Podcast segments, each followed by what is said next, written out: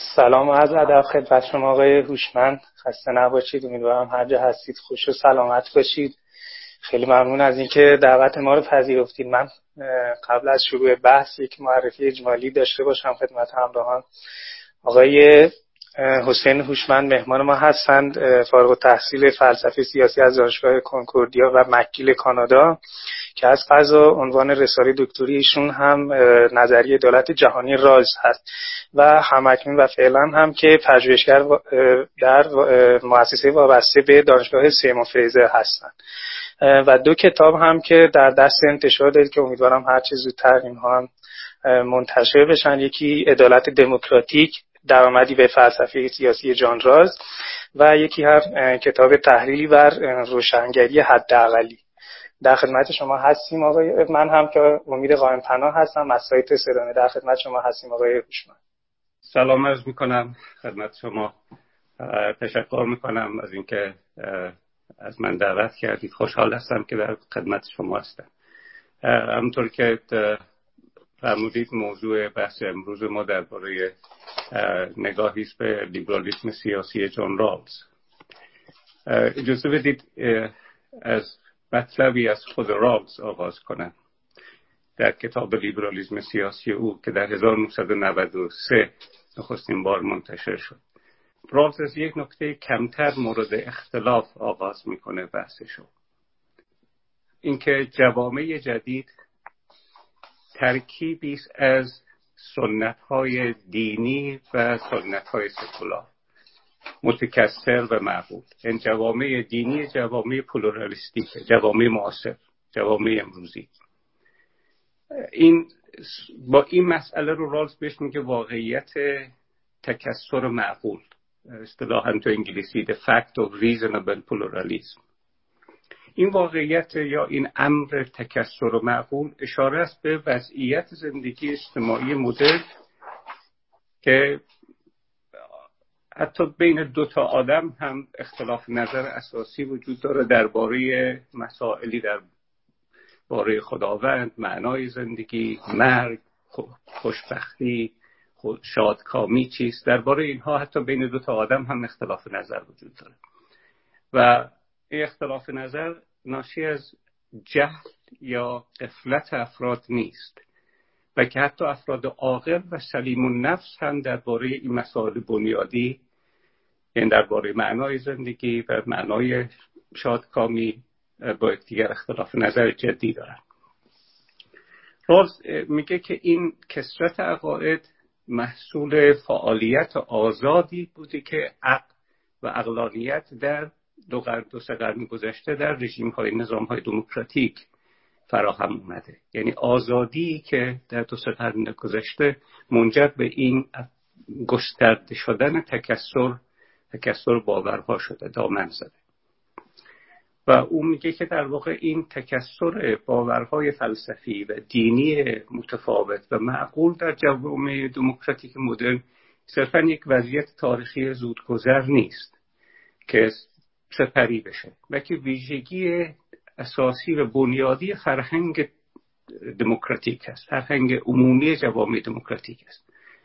در جوامع دموکراتیک امروزی به دلیل همین کسرت نه یه, دست، نه یه دستگاه فکری سکولار و نه یه دین نمی‌تونه مورد قبول عموم شهروندان قرار بگیره و مبنای همبستگی اجتماعی و یا بنیان یک نظام سیاسی باشه. پس سوال اینه که اساسا اصل بنیاد دموکراسی چیست؟ و یا سوال مهمتر اینکه اساسا نظام دموکراتیک چگونه در جامعه کسرتگرای امروز امکان تثبیت و تداوم داره. آیا می‌تونه به حیات خودش دموکراسی ادامه بده؟ اگر می‌تونه چگونه؟ راز معتقده که این مهمترین پرسشی است که فلسفه سیاسی مدرن با اون روبروست فقط قبل از ادامه صحبت شما در مورد اینکه فرمودید در چنج خب تا الان فرمودید که سنگ بنای ما ظاهرا این واقعیت پلورالیسم معقوله که ما افراد و گروه های متکثری در این جامعه داریم که از غذا همه این افراد می‌بینیم که حسن نیت دارن صادقن و یک دلایلی برای باورهاشون دارن. بعد فرمودیم که ما از این واقعیت که غیر قابل انکار به این می‌رسیم که در چنین جامعه ای نمیشه نظام سکولار یا دینی پیریزی کرد. منظور از نظام سکولار اینجا سکولار به معنای ضد دینه یعنی گرایشایی داره که می‌خواد دین رو کنار بزنه معنای لایسیته داره یا نه. چون تفکیکی بین سکولار و لائیک باید بکنیم اینجا به نظرم. حالا من این خواستم ببینم منظور شما از سکولار اینجا چیه؟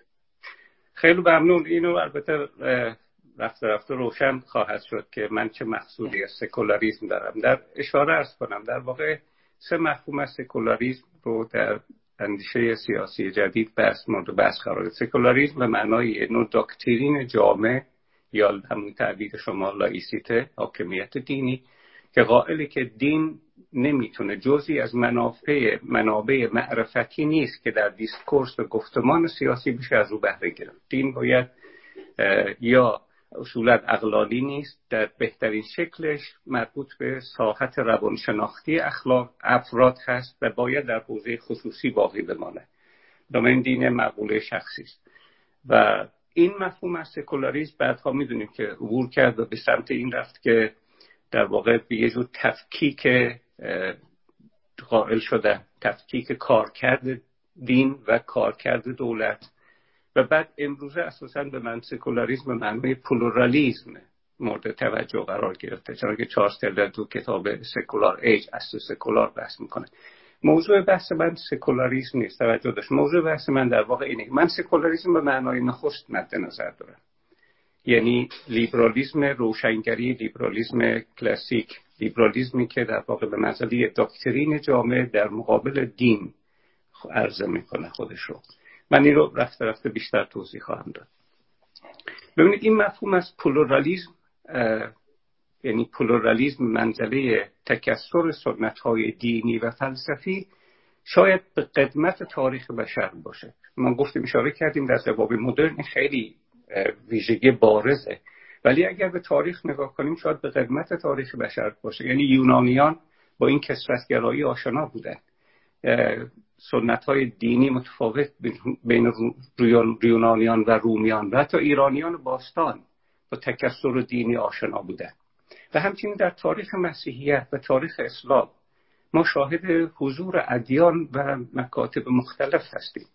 اما در اون جوامع نظام اجتماعی و نظام سیاسی عموما بر پایه یه دین خاص یا یک نظام فلسفی خاص بنا شد یا ملهم از یک دین خاص بود. در جوامع پیشا مدرن تصور می‌شد که دین می‌تونه راحل باشه برای این کسرتگرایی از یک سو و ثبات نظام اجتماعی از سوی دیگر. حتی در قرن هفدهم در اروپا این اصل رایج بود.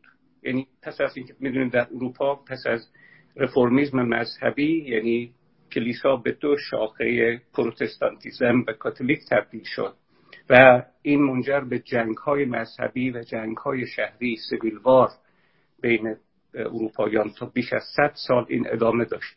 که بعدها ما شاهد این هستیم که قرارداد صلحی تحت عنوان قرارداد صلح وستفالی در 1648 در واقع اونجا به توافق می‌رسن افراد. در قرارداد صلح وستفالی که برای پایان بخشیدن به این جنگ های مذهبی در واقع تنظیم شده بود یک اصلی وجود داشت که حالا من لاتینش رو عرض می‌کنم. اصطلاحا بهش میگن در واقع cuius religio eius religio cuius regio eius religio یعنی دین حد اکثریت مردم هر منطقه ای باید دین حاکم بر همون منطقه باشه. مثلا اگه در یه منطقه کاتولیک ها اکثریت دارد دین اون منطقه باید یعنی حکومت اون منطقه باید بر پایه کاتولیسیسم باشه. اگه اکثریت یک منطقه یک کشور اروپایی اکثریتشون پروتستانه باید حکوم دین هم بر پایه پروتستان اداره بشه. بنابراین دین به عنوان یه راحل قلمداد می‌شد.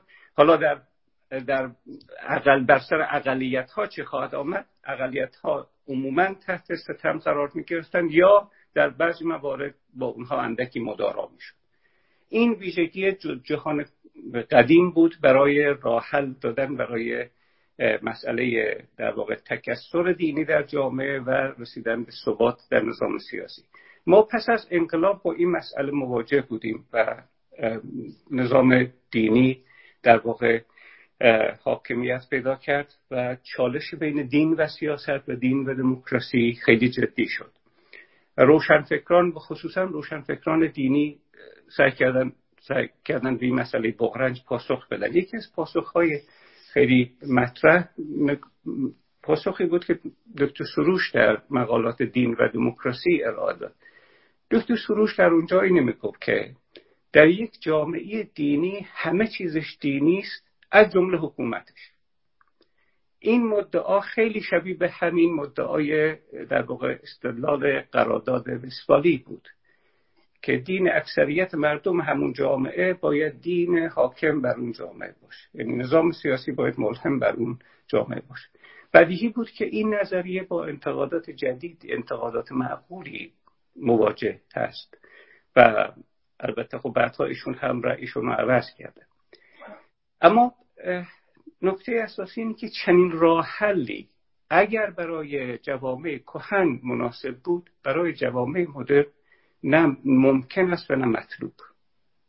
در جوامع امروزی چنین راه حلی نه عادلانه است و نه کارآمد چرا که حداقل اینکه یک دین در یک جامعه یا یک دستگاه غیر دینی در جامعه معاصر بتونه حکومت بر اساس اون شکل بگیره.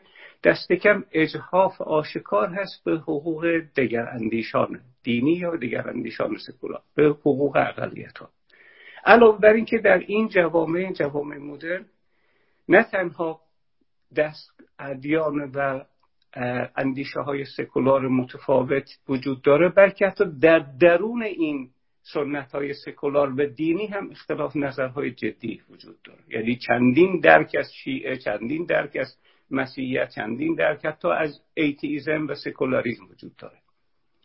از این در جوامع مدرن به شیوه های متفاوتی کوشش شده که این مسئله رو حل فصل بکنن. ما شاهد دو تا شیوه در واقع غیر دینی حل مسئله هستیم. در واقع که به دو قرائت متفاوت از لایسیته منجر شده.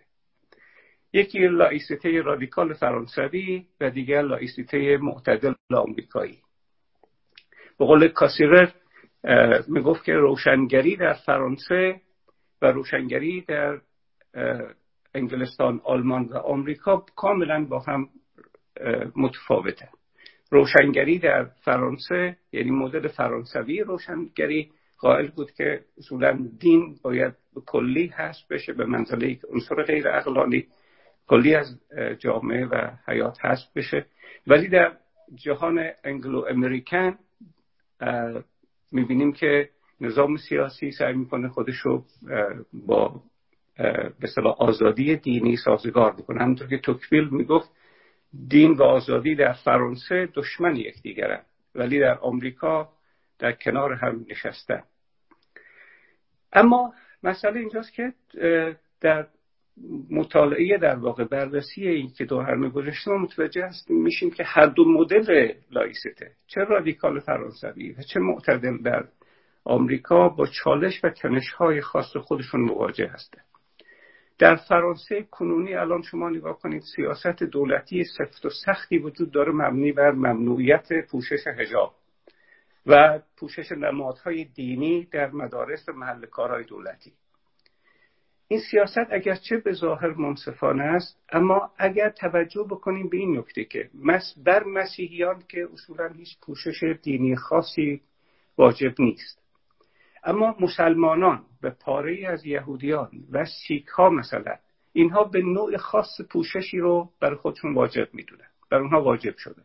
مثلا هجاب برای مسلمان ها یا یارموکه برای زنان یهودی. برای زنان یهودی که دیندار هستن خصوصا ارتودکس ها. و در واقع اون دستار یا امامه تربن برای سیک ها. خب اگر تحمیل این قانون در واقع تبعیض آشکاری در حق اینا یعنی اگر برای همونطور که اشاره کردن برای مسیحیان که اصلا ضرورتی نداره لباس پوشش خاصی داشته باشن ولی اینها ضرورت داره. فقدان آزادی دینی منجر به اجحاف در حق اینهاست و تبعیض آشکاری است. در آمریکا به رغم اینکه یک نوع لایتیسیته معتدل وجود داره اما یعنی یه سنت قانون اساسی هستش که حق آزادی دینی و برابری شهروندان رو تضمین می‌کنه اما همچنان می‌بینیم که اونجلیکن ها یعنی پیروان کلیسای انجیلی بیشترین قدرت اقتصادی و قدرت سیاسی رو در آمریکا دارن و خصوصا باورها و آموزه های مسیحی در قدرت سیاسی در سیاست گذاری های کلان. و مثلا خصوصا در انتخابات ریاست جمهوری این خودشو نشون میده. شما نگاه کنید در انتخابات ریاست جمهوری آمریکا هر رئیس جمهوری میگه من کاتولیک هستم یا من مسیحی هستم.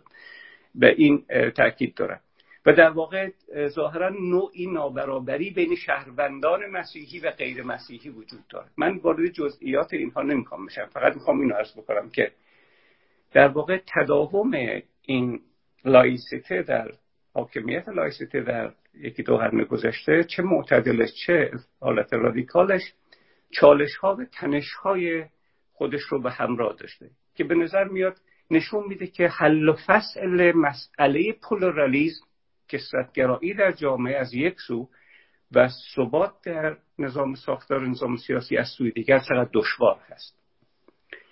با عطف نظر به این تجربه های لاسیته در تاریخ معاصر ماکل والزر فیلسوف معاصر فیلسوف سیاسی معاصر آمریکایی کتابی رو 2015 منتشر کرد تحت عنوان The Paradox of Liberation پارادوکس رهایی بخشی. یک subtitle subtitle هم داره تحت عنوان انقلاب های سکولار و ضد انقلاب های دینی. اون به این سوال اشاره می‌پردازه که چرا انقلاب های سکولار در هند در الجزایر و در اسرائیل اون سه کشور رو بررسی می‌کنه. چرا انقلاب های سکولار به شکست مواجه شدن؟ یعنی اون نشون میده که این انقلاب های سکولار در این سه کشور با چالش های دینی و عموما دینی افراطی هم مواجه شد. مثلا در الجزایر رادیکالیزم اسلامی در هند در اسرائیل نشون میده که یه جور یهودیت فوق ارتودکسی الان به شدت داره قدرت می‌گیره و در هند کنونی هم که ما شاهد هستیم دولت مودی که الان می‌خواست وزیر کنونی هست کاملا مدافع اصلی اون هندویزم افراطیه. مارتون اسپام هم در یک کتابی تحت عنوان The Clash Within Democracy, Religious Violence and India Future اونجا نشون میده. یه میگه یک برخورد داخلی در هند داره رخ میده که هندویزم افراطی داره دموکراسی سکولار که با استقلال هند آغاز شده است چیز رو داره به شدت تهدید می‌کنه. خب والزر داره این نکته رو تبیین می‌کنه. چرا انقلاب های سکولار با این جنبش های رادیکال دینی مواجه شدن و دچار شکست شدن. پاسخ اون والزر اینه که رهبرای سکولار این این کشورها میگه که با فرهنگ و ذهنیت مردم مردمی رو که اینا می‌خواستن اونا رو رهایی ببخشن بیگانه بودن. مثلا میگه که نهرو خودش می‌گفت که من آخرین مرد انگلیسی هستم که بر هند حکومت می‌کنم. این کاملا با یه منتالتی غربی. و برخلاف گاندی نهرو خودش یک لیبرال سکولار تمام ایار بود و می‌گفت که دین اصلا پیروانش رو به تسلیم در برابر قدرت مطلقه فرا می‌خوانه و دموکراتیک نمی‌تونه بشه. پس دین باید به کلی کنار زده بشه. بلا رهبر الجزایر انقلاب الجزایر با مارکس و لنین و استالین خیلی بیشتر آشنایی داشت تا با قرآن و سنت اسلامی. بنابراین کاملا با سنت مردم بیگانه بود. صهیونیست های کارگری چپ که در واقع با اون کارهای نظامی اوچریکی و اولیه که اسرائیل رو شکل دادن اصلا هیچ نسبتی با سنت یهودی ندارن. اینو والزر نشون میده.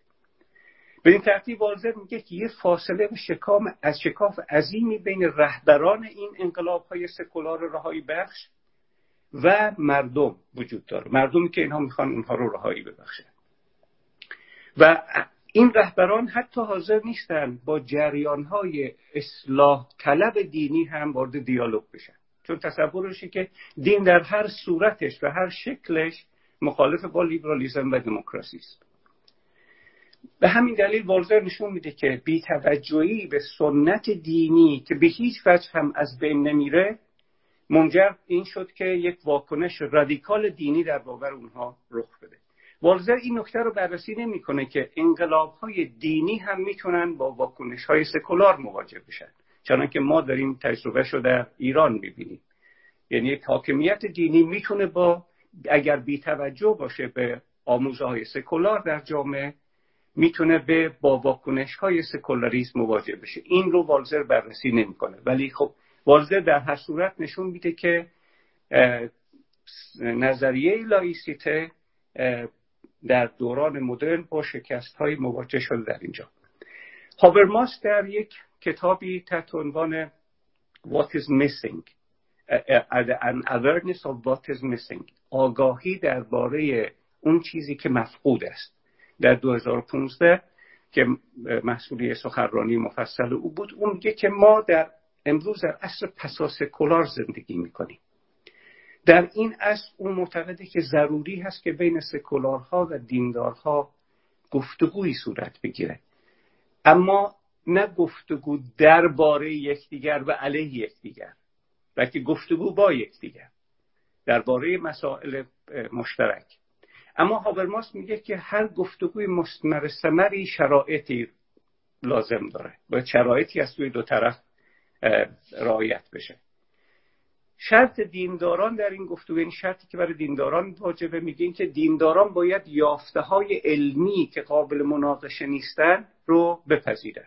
و همچنین اون معتقده که دینداران باید اصول اساسی برابری طلبی و لیبرال دموکراسی بنیاد لیبرال دموکراسی رو در حوزه اخلاق و حقوقشون تصدیق بکنن. یعنی حقوق بشر و برابری طلبی رو تصدیق بکنن. از سوی دیگر اون معتقد سکولارها هم نباید در مقام قاضی و داور حقایق دینی قرار بگیرن یعنی نباید بکوشن که حقایق دینی رو لزوما با منطق عقلانیت خودشون ترجمه بکنن و بگن چون با منطق عقلانیت به جهان شمولی سازگار نیست پس معقول نیست. پس باید کنار زده بشه. هابرماس در واقع میکوشید که در مقابل اون لایسیته و روشن اندیشی به رادیکال که مفاد عقلانی دین رو انکار می‌کنه یه آلترناتیو ایجاد می‌کنه. اون معتقده که دین روشنفکرای سکولار باید به جذب مفاد و محتوای غنی در متن ادیان اقدام بکنه. اون میگه که در واقع این مفاد و ارزش های دینی باید امروزه به زبان عمومی به زبان غیر دینی عرضه بشه. و به اعتقاد او در واقع روشن متفکرهای دینی از کرکگار تا دریدا تقریبا همین کارو کردن. که بنیادها و ارزش های دینی رو به زبان عمومی و به زبان غیر دینی در عصر جدید مطرح کرد. نکته که آبرماس میگه که این میگه بسیار حیاتیه یعنی گفتگویی که مفقوده. اون که مفقوده اون که گم شده است گفتگوی بین سکولارها و دیندارانه. خب جان رالز این نکته گفتگو رو در چارچوب عقل عمومی یا دلیل عمومی بهتر توضیح میده که من بعدم اشاره خواهم کرد. مقصود هاورماس این نیست که دینداران باید به شبیه سازی دین با سکولاریزم دست بزنن. یعنی اون نمیگه که باید دین رو شبیه به سکولاریزم کنن. بلکه اون میگه که این عین عبارتش من نقل می‌کنم. اون میگه که از منظر معرفت ایمان همواره در پرده ابهام باقی میماند. نه انکار آن ممکن است و نه به سادگی پذیرفته می شود یعنی نه انکار دین و ایمان ممکن است و نه میشه به سادگی دین رو اقلانی کرد. بنابراین در واقع اون میگه ما به یه نظریه نیاز داریم تا بتونه بین دین و سکولاریزم آشتی و همنشینی ایجاد بکنه. اما در میان این دو فیلسوف برجسته که ارز کردم که شاگردان و پیروان بسیاری دارن که این آموزه ها رو مطرح می‌کنن جان رالز شاید برجسته ترین فیلسوف متفکری است که کوشیده است بین سکولاریزم و دین نوعی آشتی و سازگاری ایجاد بکنه. جان رالز در این کتاب در واقع لیبرالیزم سیاسی که ادبیات وسیع در شرح اون پدید اومده در واقع میکوشه که این با طرح اصول سه‌گانه ای که من اشاره خواهم کرد این دین و دموکراسی یا دین و لایسیته دین و سکولاریزم رو آشتی ایجاد بکنه. همونطور که در کتاب نظریه درباره عدالت رالز میکوشید که به احیاء فلسفه سیاسی اقدام بکنه زمانی که از یک طرف پوزیتیویسم منطقی از سوی دیگر مارکسیست هیچ جایی برای ارزش های اخلاقی در عرصه سیاسی قائل نبودن و اساسا برای ارزش های اخلاقی امر normative رو جایی قائل نبودن رالز دست به احیاء فلسفه سیاسی normative هنجاری زد. و همچنین در لیبرالیزم سیاسی هم او به تداوم حیات فلسفه سیاسی در context امروز context ی که از یک سو پست مدرنیزم هست و از یک سو جماعتگرایان که به یه نوع relativism اخلاقی منجر میشن و از یک سو سلطه neoliberalism یعنی اقتصاد neoliberalist ی اقتصاد libertarian که قائل به جهانی شدن قائل به اینکه فقط یک سلسله ارزش های لیبرالیستی و, و در واقع لائیک می‌تونه apply بشه به سطح جهانی و فرهنگ ها و سنت های مختلف تن باید به اون بدن. از یک سو به universalism neoliberalism از یک سو relativism نسبیتگرایی جماعتگرایی و پست مدرنیسم وضعیت کنونی جهان امروزه. راز میکوشد یا آلترناتیو دیگری در لیبرالیسم سیاسی خودش ارائه بده. اون خودش میگه که یکی از دقدقه های اساسی او در لیبرالیسم سیاسی مسئله شکنجه آور و دردناک نسبت دموکراسی با داکترین های فلسفی و دینی متفاوته. با نظام های فلسفی و دینی متفاوت. بحث راز البته بحثی در الهیات سیاسی نیست. او متکلم سیاسی نیست. بحث راز در حوزه فلسفه سیاسیه. من فرصت نمیشه تمایز این دوتا رو عرض بکنم و مطمئنم دوستان فاضل ما آگاهی دارم به تفاوت این دوتا. بیایید به با این مقدمه به پرسش اصلی خودمون در فلسفه سیاسی مدرن بازگردیم. سوال این بود آیا استقرار یک نظام عادلانه دموکراتیک و ثبات آن در جامعه کسرتگرای جدید امکان پذیر هست؟ اگر هست چگونه؟ من اشاره کردم که پاسخ رایج به این سوال پاسخی بوده که در لایسته انجام شد. راز این رو تحت عنوان لیبرالیزم روشنگری یا لیبرالیزم جامع از این لایسته نام می‌بره یا اون سکولاریزم سکولاریزم مقصود ما در اینجا این معنای خاص لیبرالیزم روشنگری یا لیبرالیزم جامع comprehensive liberalism است. ما پاسخ اون رو بررسی کردیم اما بذارید از زبان رالز دوباره پاس اون مفهوم رو بازتر بکنیم. این نوع لیبرالیزم در واقع یه جور لیبرالیزم انحصار طلبه و حق طلب و حق به جانب این نوع لیبرالیزم معتقده که تنها نظام فلسفی به حق تنها نظام فلسفی به اصطلاح صادق همین همین مدل است لیبرالیزم.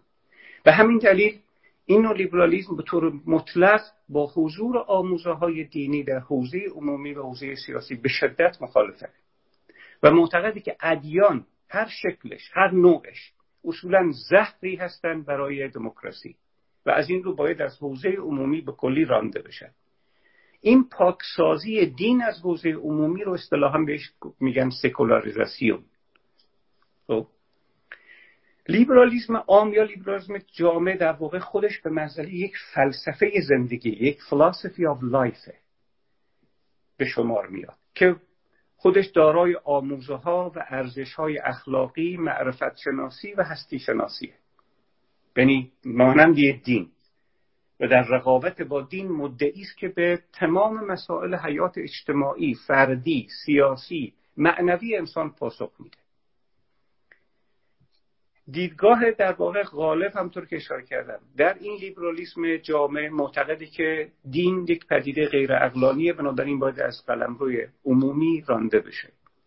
و در واقع حضور دین در حوزه جامعه و سیاست رو معتقدن دوباره منجر میشه به همون نزاهای و جنگ های مذهبی که در قرن 16 و 17 ما اشاره کردیم. بنابراین بهتره که دین همواره در خلوت خانه باقی بمانه و برای اینکه حوزه عمومی رو از آسیب های این حیولای غیر اقلانی و مهار نشدنی ما اینو مسئول نگه داریم بهتره که اینو اجازه جولان دین رو در جامعه ندیم. بنابراین باید حوزه عمومی همواره سکولار باقی بمانه و هر نوع کوشش در جهت سکولار زدایی از این حوزه عمومی به خشونت شهری و دینی منجر خواهد شد. بنابراین این نوع لیبرالیزم در واقع میکوشه دین رو مهار بکنه. هدف اصلیش در این نوع لیبرالیزم اساسا نقد دین و حذف دین بود. می‌دونید که این نوع لیبرالیزم معتقد بود که نقد هر چیزی با نقد دین آغاز میشه اگه شما می‌خواید سیاست رو نقد کنید فرهنگ رو نقد کنید اخلاق رو نقد کنید باید به سراغ نقد دین برید. شما عصر روشنگری رو شما نگاه کنید عموم کسانی که کتاب می‌نویسن با critique ه. از کانت که سه تا critique داره تا مارکس که کاراش با critique ه با نقد آغاز میشه و دیگران. این نقد و عموما هم معطوف به نقد دین هست. در واقع در بستر همین لیبرالیزم جامع یه جور سکولاریزم ستیزگر militant. همونطور که اشاره کردم شکل گرفته. و مسلط شده در زندگی مدرن. یکی از دلایل تاریخی ظهور این سکولاریزم رو باید در قرون میانه در اروپا جستجو کرد. زمانی که کلیسا یه حاکمیت بلا منازعی حاکمیت مطلقی بر تمام ابعاد و زوایای زندگی آدمیان داره در اون دوره تاریخی کلیسا نه تنها مرجع دینی است مرجع تفسیر متون دینی است و هر درک متفاوت متفاوت دینی از کلیسا در واقع مردود شناخته می‌شد به افرادی که این دریافت ها رو داشتن شکنجه می‌شدن. بلکه از کلیسا مبنای مشروعیت سیاسی هم بود و همچنین معیار اعتبار نظریه های فلسفی و علمی. نظر اعتبار نظریه های علمی و فلسفی باید خودشون با موازن کلیسا هماهنگ می‌کردن. تاریخ از این از گالیله از جوردان و برونو و اینها داستانش مفصله. قدرت مطلقه کلیسا بر سیاست اقتصاد آموزش و فرهنگ سایه افکنده بود. و در واقع این یه جور به اصطلاح یک پارچه گرایی یا انتگرالیزم هم بهش میگن. یعنی همه چی باید زیر انتگرال دین جمع بشه و هیچ حوزه های سکولار هیچ استقلالی نداره. یعنی علم فلسفه و سیاست هیچ استقلالی از دین در این دوران نداره. در واکنش به این یک پارچگرایی دینی ما شاهد لایسته هستیم ظهور در واقع لایسته هستیم. اما همونطور که اشاره کردم جان رالز میکوشه در برابر در واقع این نوع لیبرالیزم لیبرالیزم دیگری رو عرضه بکنه که شمولگراتر هست و بیشتر متناسب با عصر امروز و عصر جامعه کثرتگرای معاصر. این لیبرالیسم سیاسی در واقع یه رویکرد کاملا جدید به فلسفه سیاسیه یعنی political theory رو به کلی عوض می‌کنه. به قول خانم مارتن مسمام یه رنسانسی بر فلسفه سیاسی ایجاد می‌کنه. در واقع همونطوری که گفتیم لیبرالیزم اصل روشنگری یا همون حکومت لایک پس از انقلاب فرانسه در قرن هجدهم داکترین های دینی رو به کلی حذف می‌کرد و معتقد بود که داکترین دینی یعنی دست نظام اعتقادی دینی نمی‌تونه یک اصل مشترک در جامعه قرار بگیره. اصل مشترک اخلاقی و اصل مشترک سیاسی قرار بگیره. رالز هم معتقدی که در جامعه کثرت‌گرای امروز لیبرالیزم جامع یا لایسیته هم از جذابیت کافی عمومی برخوردار نیست. یعنی با توجه به واقعیت تکثر معقول این دکترین نمی‌تونه به منزله یک اصل اساسی مورد توافق همه شهروندان قرار بگیره. خصوصا اگه توجه نگاه کنیم به اینکه لیبرالیسم روشنگری در قرن بیستم با آسیبهای جدی مواجه شد.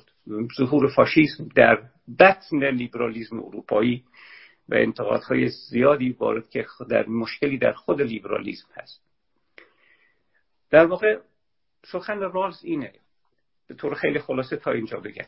او معتقده که نه دین و نه لایسته پاسخ مناسبی به کسرتگرایی در اصل جدید نمیدن کسرتگرایی از یک سو و ثبات نظام دموکراتیک از سوی دیگر. از این رو ما رو فرا می‌خونه برای یافتن پاسخ معقولتر ما به فراسوی حکومت لائیک و حکومت دینی بریم. از این رو در لیبرالیسم سیاسی میکوشد این کار رو ادامه بده یعنی پروژه رو پیش ببره. برخلاف لیبرالیسم جامع یا لایسیته که دین نقد دین رو مرکز توجه قرار داده بود در لیبرالیسم سیاسی بحث درباره دین یا سکولاریسم محوریت ندارد.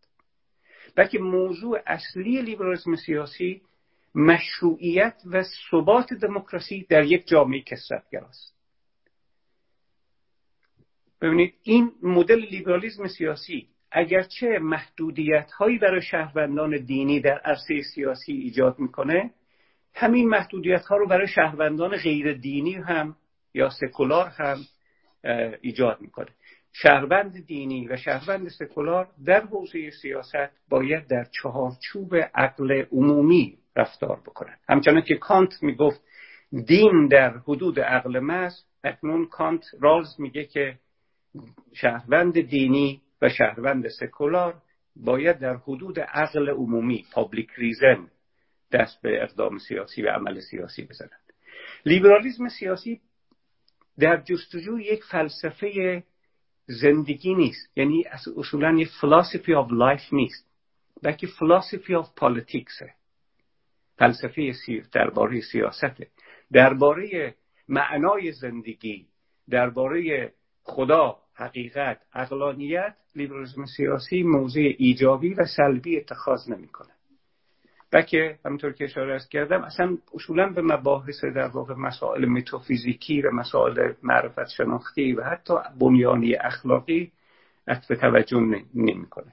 مسئله او در واقع اینها نیست. اون راز در لیبرالیسم سیاسی میکوشد توجیهی از لیبرالیسم ارائه بده که هنجارها و ارزشهای دموکراتیک رو مثل آزادی، برابری، احترام متقابل و تعیین حق تعیین سرنوشت رو بهتر از لیبرالیسم کلاسیک برآورده می‌کنه.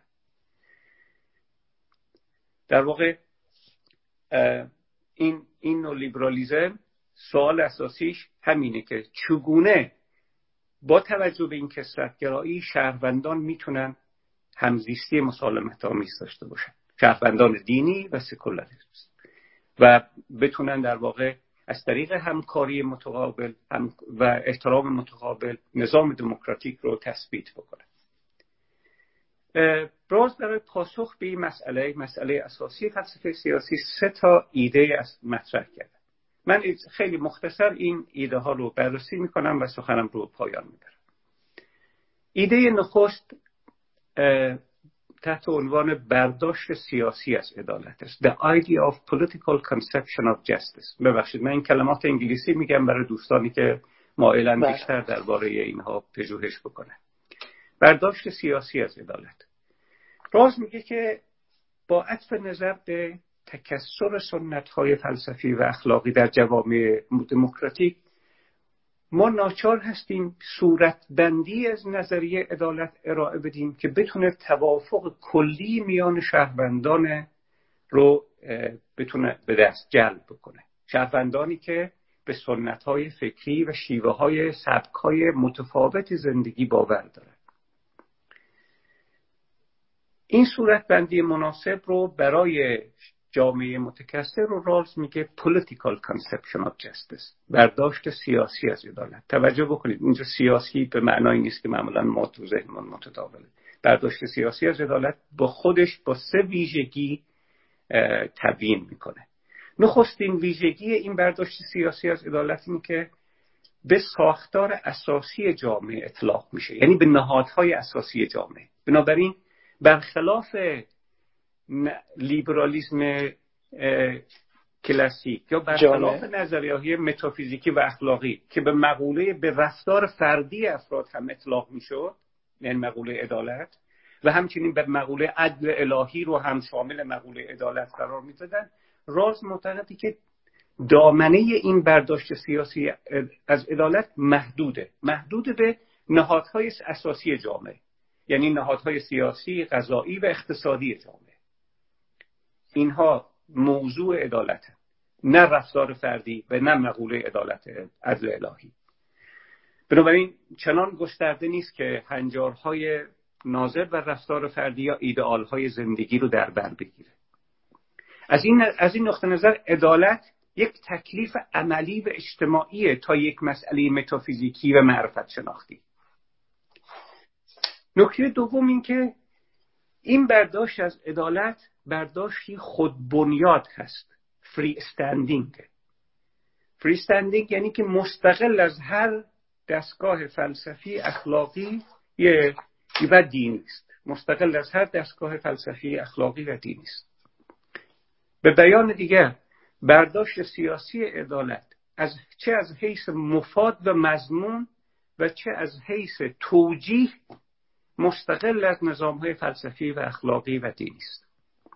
نکته سوم که در توضیح برداشت سیاسی از عدالت باید بگیم که اگر حالا سوال اینه اگر این نظریه از عدالت فری استندینگه یعنی مستقل از تمام دستگاه های نظام های فلسفی اخلاقی و دینی است پس چه بیسی داره چه پایه و بنیادی داره؟ راز میگه این برداشت سیاسی از عدالت برگرفته از فرهنگ سیاسی جامعه دموکراتیکه. در فرهنگ سیاسی جامعه دموکراتیک رفته رفته ارزش های مشترکی شکل گرفته مثل ارزش برابری و ارزش آزادی. که شهروندان جامعه دموکراتیک با اون ارزش ها مأنوس هستند. بنابراین نظر برداشت سیاسی از عدالت باید مبتنی بر فرهنگ سیاسی جامعه باشه نه اون چیزی که رالز میگه فرهنگ زمینه. فرهنگ زمینه background culture همون از به اصطلاح دکترین های فلسفی و اخلاقی هستند. فرهنگ سیاسی یعنی همین ارزش های مشترکی که شهروندان دینی و سکولار علل اصول بر اون اتفاق نظر داره ایده دوم ایده موسوم به اجماع همپوش ایده the idea of overlapping consensus. راز میگه که اگر ما بکوشیم چنین برداشتی رو از عدالت ارائه بدیم یعنی برداشت سیاسی از عدالت که مستقل از همه دکترین های فلسفی و دینی جامعه هست. در این صورت این امید وجود داره که شهروندانی که به دکترین های به دستگاه های اعتقادی متفاوتی باور دارن بتونن این نظریه عدالت رو تصدیق بکنن. اصولا توجه بکنید نظریه عدالت راز بر پایه به منزله بنیاد اخلاقی دموکراسی بر فضیلت احترام متقابل یا در واقع رسیپراسیتی یا فضیلت یا همکاری اجتماعی سوشال کوپریشن بنا شده. ترم کلیدی در نظریه عدالت که اسم می‌ذاریم انصاف. عدالت به منزله انصاف. خب؟ راز معتقدی که این اینو اصطلاحا بهش میگه فضیلت مدنیت یا فضیلت شهروند خوب. فضیلت همکاری اجتماعی فضیلت احترام متقابل فضیلت مدنیته. ببینید سخن راز اینه که دفاع از اصول عدالت یعنی این همین فضیلت مدنیت فضیلت همکاری اجتماعی و احترام متقابل منحصر به یک دکترین سکولار یا دینی خاصی نیست بلکه کثیری از نظام های دینی و سکولار علل اصول می‌تونن این فضائل رو تصدیق بکنن. منتها راز معتقده که چه بسا هم دکترین های سکولار و دکترین های دینی نیازمند باز تفسیر و باز اندیشی در سنت فکری خودشون هستند. راز به یه لیبرال دست به این باز اندیشی در سنت لیبرالیزم می‌زنه تا بتونه این ارزش های دموکراتیک و ارزش های لیبرالی رو در اصل امروز معنادارتر بکنه. از دینداران هم می‌خواد که دست به بازاندیشی در سنت دینی خودشون بزنن و چه بسا ولیوها و ارزش هایی که اگنور شده فراموش شده در سنت دینیشون ارزش های مانند انصاف مثل اخوت مثل ارزش جامعه برادری و برابری اینها رو بتونن پیدا کنن و بتونن این فضیلت مدنیت رو یا در واقع فضیلت احترام متقابل و همکاری اجتماعی رو تصدیق بکنن. اگر چنین اتفاق بیفته راز معتقده اون موقع ما یک نوع شاهدی که اجماع هم پوش هستیم. یعنی اینکه طرف پیروان نظام های سکولار و پیروان نظام های دینی با دلایل متفاوتی از اصل واحدی حمایت می‌کنند که اصل عدالت اصل همکاری اجتماعی اصل فضیلت مدنیت و اصل احترام متقابل که بنیاد یک نظام دموکراتیک بخشید پس یعنی در اجماع همپوش ما این گروه های متفاوت این اصول عدالت رو در واقع تجلی آموزه های خودشون می‌بینن؟ خیلی متشکر از این توضیح. بله دقیقا. یعنی به نه البته از کردم شرط راست که این شرط رو در چند جا اشاره می‌کنه برای اینکه این اتفاق بیفته دینداران و سکولارها نیازمند بازخانی سنت فکریشون هستند این گونه نیست که در واقع بگیم تجلیه. یعنی امری بلفل در این سنت ها موجود نیست. چون این نگاه کاملتریان هاست. نگاه بله. اجتماع گرایان شما می‌دونید نگاه اجتماع گرایان معتقدن که پاسخ کثیری از دردهای اجتماعی در متن سنت وجود داره. پس ما باید بازگشت به خیشتن بکنیم.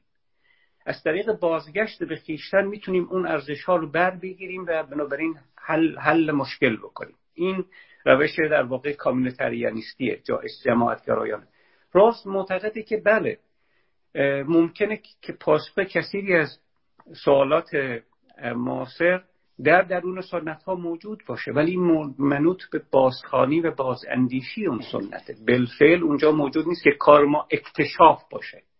بلکه همچنان که نظریه لیبرالی میگه کار عقل عملی داوری است. ججمنت نه دیسکاوری کشف. این نقطه تمایز اصلی رالز با جماعت گرایانی که باید بهش توجه کنیم.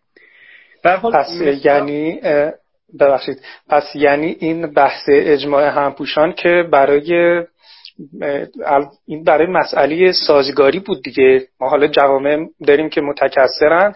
حالا راز برای پاسخ به این پرسش که چطور اینها پایدار بمونن یعنی با هم ستیز نداشته باشن ایده اجماع همپوشان رو مطرح می‌کنه که مستلزم این هست که این گروه های متفاوت یک بازخانی داشته باشن. یعنی مسلمان ها یک بازخانی های متفاوتی حالا یک مثل مثال نمی‌زنیم یا مثلا کاتولیک ها همینطور یا اون سکولارها هم همینطور فایدگرها هم همینطور. یک طوری این رو بازخانی بکنن که این اصولت اصول عدالت جان راز در واقع در همون متن خودشون هم باشه. یعنی اینها رو در واقع انگار گویی که اینها همون اصول عدالتی که ما هم قبول داریم. یعنی اینجوری می‌خواد پایداری رو در واقع تضمین بکنه. دقیقا. به همین دلیل راز معتقد فقط نظریه عدالت او نیست که نظریه معقولیه. اون معتقده که نظریه های عدالت معقول متکثری وجود داره. یعنی می‌توانیم نظریه عدالت سکولاری و نظریه عدالت دینی دموکراتیک داشته باشیم. این این بلاز تئوری امکان پذیره علل اصول. تئوریتیکلی امکان پذیره. اینکه عملا منوط به مجاهدت های فکروان این سنت. راز میزه برای اینکه مفهومشو بهتر بفهمیم. مصداقی که راز میگه مربوط به اون هم اشاره که کردم در قرارداد صلح وستفالی که کاتولیکا و پروتستان ها سرانجام به این رسیدن که می توانند دست به همزیستی مسالمت آمیز دست بزنند و به رغمی که اختلافاتشون هم محفوظ میمانه. اختلافات در دینیشون اختلافات فلسفیشون محفوظ میمانه اما می‌تونن در حوزه سیاسی به همکاری متقابل و احترام متقابل برسند. و بله و این رو هم ازا ببخشید بفهمه بفهم شما. رولز میگه اما هر کدوم از کاتولیکا و پروتستان ها دلایل متفاوتی داشتن. پروتستان ها و کاتولیک ها با دلایل متفاوتی از اصل مدارا اصل همزیستی اجتماعی همزیستی مسالمت آمیز دفاع می‌کردن و در واقع یه جور اجماع هم پوشان رخ داد. راز میگه همین مدل رو می‌شود در اصل کنونی درباره دموکراسی و عدالت اجرا کرد.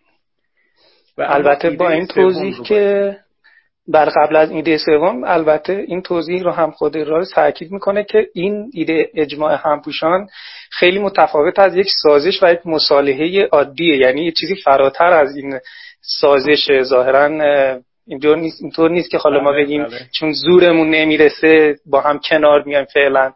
یعنی عمیقتر از این حرف ظاهرا این ایده همینطوره همینطوره. من چون فرصت نیست وارد این تاریخ نظریه های ثبات در سنت لیبرالیزم نشده. نظریه هابز یکی از نظریه های مهم ثبات بود. و همچنین نظریه لایسیته.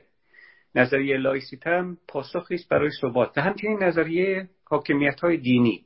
اونها هم به دنبال ثباتن. ولی همونطور که رالز میگه تئوری های اینها یه جور مدوس وندیه اصطلاحا. یعنی یه جور بالانس قدرت موقتی است. چون در واقع اقلیت ها واجد قدرت کافی نیستن ناچار به حاکمیت اکثریت تن میدن. اما این نمی‌تونه ثبات و تداوم نظام سیاسی رو به طور دراز مدت تضمین و تأمین بکنه. به همین دلیل رالز به جای یک جور بالانس موقتی قدرت یا سازگار سازش موقت اجماع همپوشان رو مطرح می‌کنه که می‌تونه ثبات نظام سیاسی عادلانه رو به طور دراز مدت تضمین و تأمین بکنه. این نکته خیلی مهمی هست که در تاریخ سه چهار قرن گذشته در واقع لیبرالیزم از نکات اساسی است که بله تئوری همین دلیل رایت رالز میگه که کوشش من اینه که تئوری بدم stability with right reason ثبات بر پایه دلایل درست.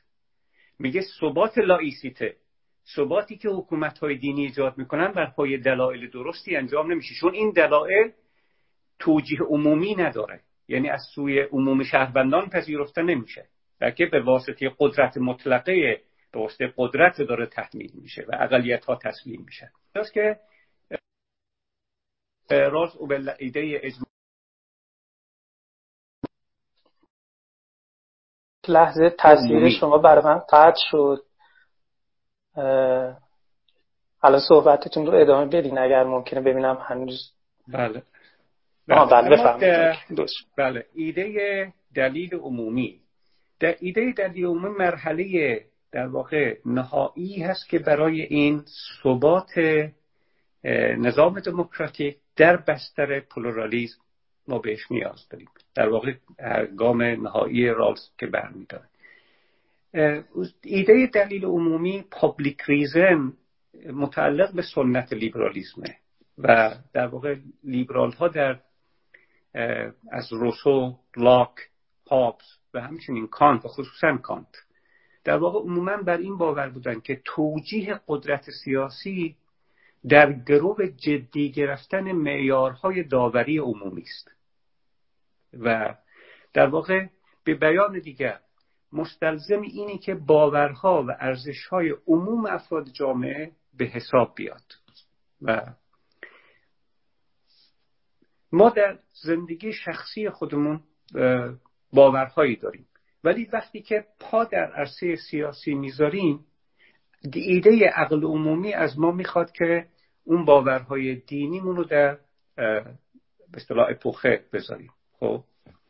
این ایده به اصطلاح ایده عقل عمومی به معنای کلاسیکه چنان که در نزد کانت ما می‌فهمیم. کانت در واقع معتقد بود که ایده کاربرد عمومی عقل اختضا می‌کنه که عموم باورهای ما باورهای دینی علمی فلسفی سیاسی ما در معرض داوری عقل عمومی یا قرار بگیره. همه اینها باید به گونه ای باشه که عقل جهان شمول رو بتونه معیارهای او رو در واقع ستیسفای بکنه. اما میگم نظریه رالز اینجا تفاوتی داره خیلی بنیادی نسبت به اون نظریه عقل عمومی لیبرالیزم کلاسیک. راز معتقد نیست که تمام باورهای ما باید در معرض عقل عمومی بگیره قرار بگیره. باورهای دینی ما. نخیر بلکه تنها باورهای سیاسی ما باید مورد قبول عموم شهروندان قرار بگیره. چرا؟ خصوصا وقتی باورهای سیاسی که می‌خواد به قدرت تکیه بزنه. یعنی راز معتقد در واقع اهمیت دلیل عمومی یا عقل عمومی اینه که اگر سیاست گذاری ها به اقدامات قدرت سیاسی که همواره با قدرت قوه قاهره هم راهه با قوه تحمیلگر همراهه اگر این اقدامات بر پایه دلایل همگان پذیر یا دلایل مشترک صورت نگیره کسانی که آزادی های اونها با این اقدام محدود شده این حق رو دارن که بگن که این در واقع کاربرد ناعادلانه قدرته. این قدرت قدرت عادلانه نیست. از این این امر ایجاب می‌کنه. هنگامی که ما به مسائل اساسی درباره ساختار بنیادی جامعه خودمون صحبت می‌کنیم گفتگو می‌کنیم. یعنی درباره می‌خوام تصمیم گیری بکنیم نوع نظام سیاسیمون چی باشه چه اصولی در قانون اساسی ما و چه حقوق و آزادی های در قانون اساسی ما مطرح بشه. وقتی درباره این مسائل بنیادی و اساسی داریم گفتگو می‌کنیم راست میگه همواره باید بکوشیم که آموزه های سکولار و دینیمون رو درباره سبک زندگی معنای زندگی حقیقت اینها رو در کنار بگذاریم. چرا که شهروندان در جامعه کسرتگرا درباره اون آموزه های فلسفی اختلاف نظرهای فیصل ناپذیر دارن. نمی‌تونن امکان توافق درباره اون آموزه ها وجود نداره. و از این رو معتقده که در واقع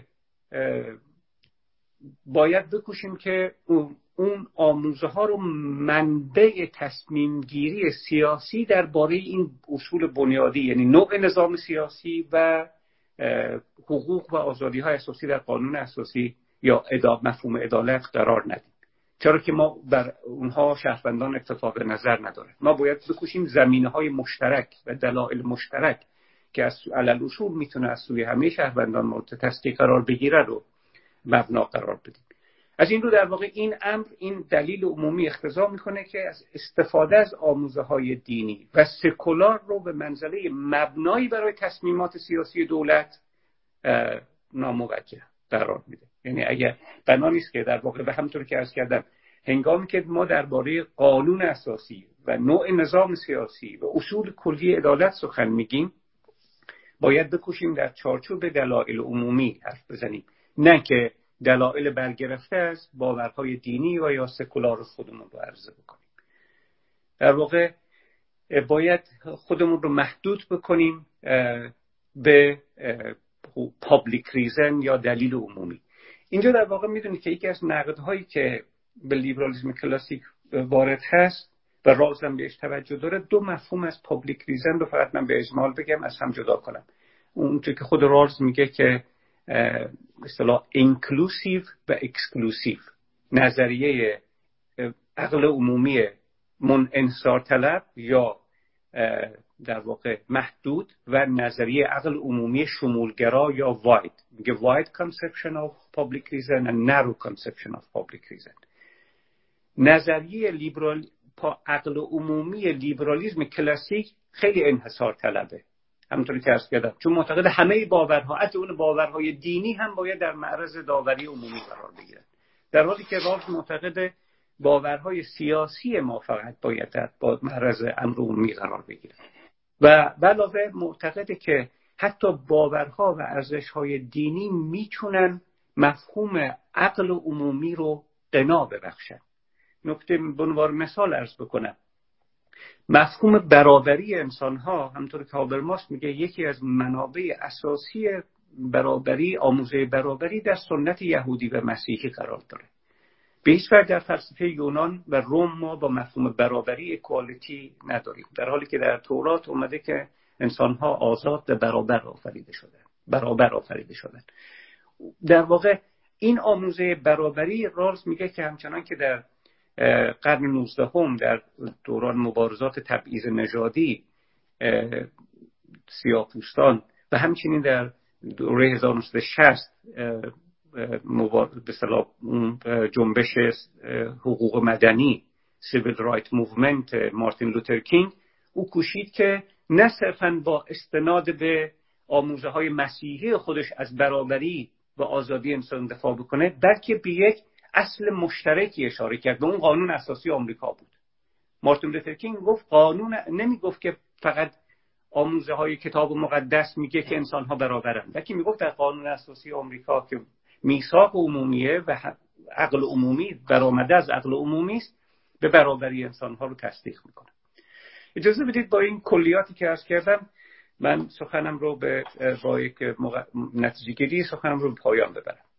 من اعتقاد من که این همون در واقع لیبرالیسم سیاسی راست با این کلیاتی اجمالی که ارز کردم همون خط سومه. خط اول که خط دینداری بود حاکمیت دینی خط دوم که ما در اصل جدید لایسیته است و خط سوم چیزی که فراسوی لایسیته و حاکمیت دینی یعنی لیبرالیسم سیاسی است. راز اصولا در تمام زندگیش مسئله اساسیش این بود که می‌گفت آیا ممکن زندگی ما زندگی فردی و جمعی ما به طوری پیش بره که ارزش زیستن داشته باشه. در واقع او به سوالی میپرداخت که دقیقه کانت بود. کانت می‌گفت اساسا زندگی در این کره خاکی ارزش داره. ما عموما وقت و انرژی فراوانی رو صرف اهداف و علایق شخصیمون می‌کنیم که گاهی یا شاید غالبا کثیری از اونها فاقد ارزشن یا ارزش متعالی نداره و به این معنا که نقشی در رشد تعالی اخلاقی بشر نیستن این نکته رو کرکگارد هم می‌گفت. کرکگارد هم به منزله متفکر کانتی دیگه. می‌گفت منشه نگرانی های ما برای به خاطر خیلی مجذوب خود هستیم. خیلی خود مجذوبی فریندنده ای رو دچار هستیم. می‌گفت درمان این فروتنی است. فروتنی از نگاه کرکگارد به معنای کم دیدن خود نیست. به معنای این نیست که ما نکات مثبت و محاسن خودمون رو نادیده بگیریم. بلکه به این معنا بود که در واقع توجه و تمرکز به دیگران بورزیم. به منابع ارزشمندی که در بیرون از ما وجود داره. به این معنا نیست که در واقع کمتر به خود فکر کنیم بلکه کمتر به فکر خود باشیم. کمتر در خود فرو برویم. اگر این گونه بشه کرکگار معتقد بود که ما می‌توان سوی نگرانی های وجودیمون بریم. در واقع این یک همون اصل بنیادی دیگرگزینی است آلترزم رازم این پرسش رو مطرح می‌کنه که چه چیز زندگی انسان رو ارزشمند می‌سازه درس بزرگی که او میآموزه که این هستش که هم طبع آدمیان نهاد آدمیان اون چیزی که اون میگه مورال سایکولوژی که بحث بسیار مهم و اساسی در کتاب نظریه عدالت. خود رالز در اونجا میگه اگر من علاقه فلسفه سیاسی و ضرورت های فلسفه سیاسی نبود همه عمرم رو صرف بحث مورال سایکولوژی می‌کردم. و همه عمرم رو. و حقیقتا طرحهای رالز در لیب در مورال سایکولوژی او روانشناسی اخلاقی او بنیاد همه بحث هایی هست که در فلسفه سیاسی بنا گذاشته. چه در نظریه عدالت چه در لیبرالیسم سیاسی. راز میگه این نهاد آدمیان طبع انسان با عدالت سازگاری داره. و همچنین کثیری از دکترین های فلسفی و دینی هم با عدالت سازگاری داره. این درس مهمی است که او به ما میآموزه. لیبرالیسم سیاسی بیانگر یک ایمان اقلانی reasonable hope به قول کانت ایمان اقلانی ایمان اقلایی به امکان تحقق نظام عادلانه در اینجا و اکنونه. یعنی در جهان بشری است در کره خاکی است. اندیشه کانونی در لیبرالیسم سیاسی اینه که صرف نظر از قطع نظر از توافق یا عدم توافق درباره یک نظام اعتقادی شهروندان می‌تونن درباره برداشت معقولی از عدالت و یا برداشت معقولی از دموکراسی به توافق برسن. اما البته راز معتقد بود که این برداشت عدالت نمی‌تونه بر مفهوم خیر اخلاقی مبتنی باشه. چرا که سنت های فلسفی و دینی گوناگون برداشت های متفاوتی از ایدئال و خیر اخلاقی دارن. بنابراین نظام سیاسی باید مبتنی بر کدام برداشته خیر اخلاقی باشه. به همین دلیل در واقع نمی‌توان دست به یک نوع آشتی و توافق که هدف اصلی فلسفه سیاسی است دست پیدا کرد. زیرا که در واقع اختلافات معرفتی ما درباره اون آموزه های بنیادی فلسفی و اخلاقی فیصل ناپذیره که همچنان ادامه پیدا کرد پیدا خواهد کرد و این یک حسن دموکراسی است که امکان اختلاف نظرها رو فراهم می‌کنه و در واقع زیست اونها رو تضمین می‌کنه. از این در واقع راز معتقد بود فلسفه سیاسی باید به دنبال زمینه های مشترک و قابل دسترس برای همه شهروندان باشه. راز معتقد بود که شهروندان اگر اصل احترام متقابل رو که اصل فضلی فضیلت مدنیت بود رو به جدی بگیرن لازمه که به خاطر اهداف سیاسی و مدنی خودشون اختلاف متافیزیکی و معرفت شناسی و اخلاقی خودشون رو درباره معنای زندگی سبک زندگی خدا و حقیقت اینها کنار بذارن. و وقتی که درباره تصمیم گیری درباره مسائل سیاسی میان به در واقع در چارچوب عقل عمومی رفتار کنن. این کوشش کوشش به منظور در واقع نیل به یک چنین بستری در واقع این کوشش امری نیست که بگیم تضمین شده است. و براز هیچ ادعا نمی‌کنه که کار آسانی باشه. بلکه لیبرالیسم سیاسی معتقده که این البته هم ممکنه و هم مطلوبه. ولی میگه این مسئولیتی است بر دوش یکایک ما. و خصوصا بر دوش روشنفکران. راز می‌گفت که مهمترین مسئولیت روشنفکران دفاع اخلاقی از دموکراسی و ایدئالهای دموکراتیکه. ایدئالهای مانند آزادی برابری حق تعیین سرنوشت و احترام متقابل و فضیلت همکاری اجتماعی. راز می‌گفت که شهروندان پیش از اینکه وارد فعالیت های سیاس در حوزه سیاسی بشن باید این مفاهیم و ایدئال ها رو فرا بگیرن. و این مسئولیت روشنفکره که این مفاهیم رو دید بکنه. مثلا رالز معتقد بود که کارهایی که جان لاک در اون رساله دو رساله درباره حکومت یا رساله درباره مدارای دینی نوشت. آثار جان ژاک روسو درباره قرارداد اجتماعی روح القوانین مونتسکیو و رساله درباره آزادی جان استوارت میل این این آثار و آثار کانت دیگران مبانی غنی برای فرهنگ سیاسی دموکراتیک برای جامعه غربی فراهم بوده راست می‌گفت تا این مبانی نباشه نظام دموکراتیک نمی‌تونه در واقع اون, اون در واقع بنیانهای عقل عمومی پابلیک ریزن رو فراهم بکنه. این نکته اشاره در لیبرالیسم در مقدمه لیبرالیسم سیاسی این نکته رو خیلی در انتها اشاره می‌کنه. میگه یکی از دلایلی که جمهوری وایمار پیش از هیتلر جمهوری وایمار در آلمان شکست خورد و و هیتلر به قدرت رسید یکی از دلایلش این بود که چهره های برجسته روشنفکری در آلمان اون زمان مانند توماس و مارتین هایدیگر آمادگی دفاع از اون جمهوری نداشتن یعنی آمادگی دفاع اخلاقی از دموکراسی خواهی نداشتن من می‌خوام با این سوال سخنم پایان ببرم. آیا روشنفکران ما منابع ضروری برای دفاع دموکراسی رو فراهم کردند؟ آیا اصولا علائق به پژوهشه های پروژه های شخصی اونها اصلا این آمادگی دفاع از دموکراسی رو داره؟ شما تنوع پروژه های فکری و علاقه فردی روشنفکران نگاه کنید. آیا در جهت دفاع از اصول دموکراتیک متاسفانه پاسخ من منفیه ما جستیم و نیافتیم. اما امیدوارم شما و نسل کنونی ایمان اقلایی به امکان پذیر بودن دموکراسی در این مرز بوم رو حفظ بکنن و در جهت اون احتمام ببرزن نظری و عملی. خیلی متشکر از فرصتی که به من دادید. خواهی می‌کنم از اطاله کلام.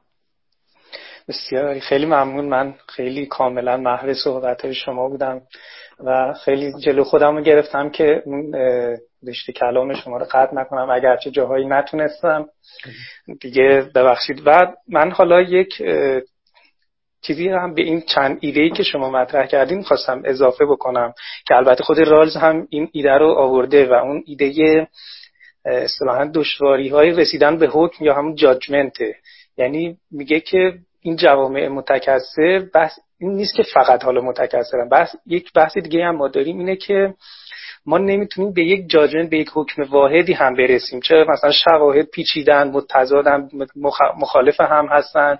ممکنه وزن و اعتباری که به هر کدوم از این شواهد میدیم مثلا متفاوت باشه و اینکه تجربه ای که ما از سر گذروندیم هم به حال اثر داره روی این داوری های ما در مورد دلایل شواهد. مثلا یک تجربه ای که یک فرد داره تاثیر می‌ذاره که کدوم دلایل رو مثلا قانع کننده ببینه و کدوم دلایل رو اصلا درست نبینه. یا من اتفاقا بحث های دیگه که حالا تو این علوم اعصاب و اینها نوروساینس و اینها می‌دیدم اخیرا که می‌گفتن توی استدلال ورزی منظورم حالا کتاب آنتونیو داماسیو هست این خطای دکارت. اینجا داماسیو اشاره می‌کنه که استدلال ورزی فقط با بحث منطق و عقل نیست. این احساسات ما هیجانات ما عواطف ما هم توی استدلال های ما تاثیر می‌ذارن. و اگر این طور باشه یعنی میشه گفت که خب به هر حال فقط بحثی نیست که چهار تا مقدمه نتیجه بگیریم بحث اینه که اگر این عواطف و این هیجانات دخیل هستن از اونجایی که همه ما عواطف و احساسات متفاوتی داشتیم و تجربه زندگی متفاوتی داشتیم این استدلال ها ممکنه برای کسی قانع کننده باشه برای شخصی دیگه ممکنه اصلا هیچ جذابیتی نداشته باشه. همه اینها در واقع نشون میده که چقدر رسیدن به اون حکم واحد هم سخته یعنی تلاش برای اینکه بخوایم همه رو قانع بکنیم هم چندان راه به جایی نمی‌بره. این رو خواستم فقط در اون ادامه اون چند ایده که فرمودید مثل اجماع همپوشان عقل عمومی و اینا دارم اضافه هم که اگرچه خود راز هم این رو آورده. من حالا وارد بحث چند تا سوال میشم. خیلی سعی می‌کنم وقت شما رو و همراه هم نگیرم. من اولین سوالی که حالا داشتم این بود که یک قرائتی از لیبرالیسم ستیز لیبرالیسم جامعه داشتید که گویی ستیز جوه. من برام عجیب بود.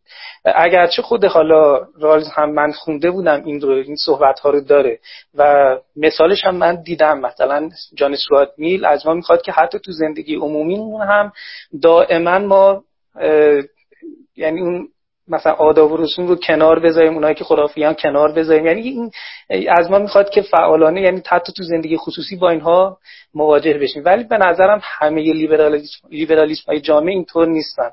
لیبرالیسم های جامعی که مبتنی بر خداینی یا اتونومی هستن به نظرم از این ایراد مبرا هستن. اقلا یعنی اینها کاری به حوزه خصوصی ندارن. کاری ندارن که دین شما چیه چه عقایدی دارید؟ یعنی با اینها کامل کنار میاد فکر نمی کنم بشه به اینها برچسب ستیزجو زد. نظر شما چیه؟ ببینید من سوال شما رو طور دیگه طرح می‌کنم. من عرض نکردم لیبرالیسم ستیزگر گفتم از درون لیبرالیسم comprehensive یه نوع مدلی از سکولاریزم ستیزگر militant secular نگفتم militant liberal ظهور کرد. اما بذارید سوال شما رو به صورت دیگه مطرح کنم. لیبرالیزم های در واقع که مبتنی بر autonomy. می‌دونیم که لیبرالیزم رو به اشکال مختلف تقسیم کردن. ما اینجا به دو دو تقسیم مواجه بودیم. لیبرالیزم سیاسی و لیبرالیزم comprehensive. لیبرالیزم comprehensive لیبرالیزم مبتنی بر autonomy است. خودآیینی. بهترین مصداق لیبرالیزم comprehensive در قرن بیستم اتفاقا خود رالزه. یعنی نظریه بله. عدالت او. نظریه عدالت رالز بهترین نمونه در واقع یک لیبرالیزم کانتی لیبرالیزم کلاسیک لیبرالیزم عصر روشنگری است. که در واقع بنیاد رو بر پایه فردگرایی اخلاقی می‌ذاره فردگرایی اخلاقی به این معنا که در واقع فرد واجد یک خودآینی است و حق تعیین سرنوشت رو داره. حق این رو داره که در واقع اصول زندگی خودش رو تعیین بکنه. و نظام سیاسی هم باید نظام سیاسی و اجتماعی هم این حق خود آینی و حق تعیین سرنوشت فرد رو به رسمیت بشناسه. و نه تنها به رسمیت بشناسه بلکه از طریق تأمین آزادی ها و حقوقی به او کمک بکنه که بتونه این حق رو حق خود آینی یعنی زندگی بر پای باورهای شخصی رو گسترش بده. به هیچ وجه در واقع رالز مخالفتی نه تنها با این نداره بلکه از مدافعان جدی این هست. منتها دو تا نکته رو اشاره یه نکته اساسی رو اشاره بکنم.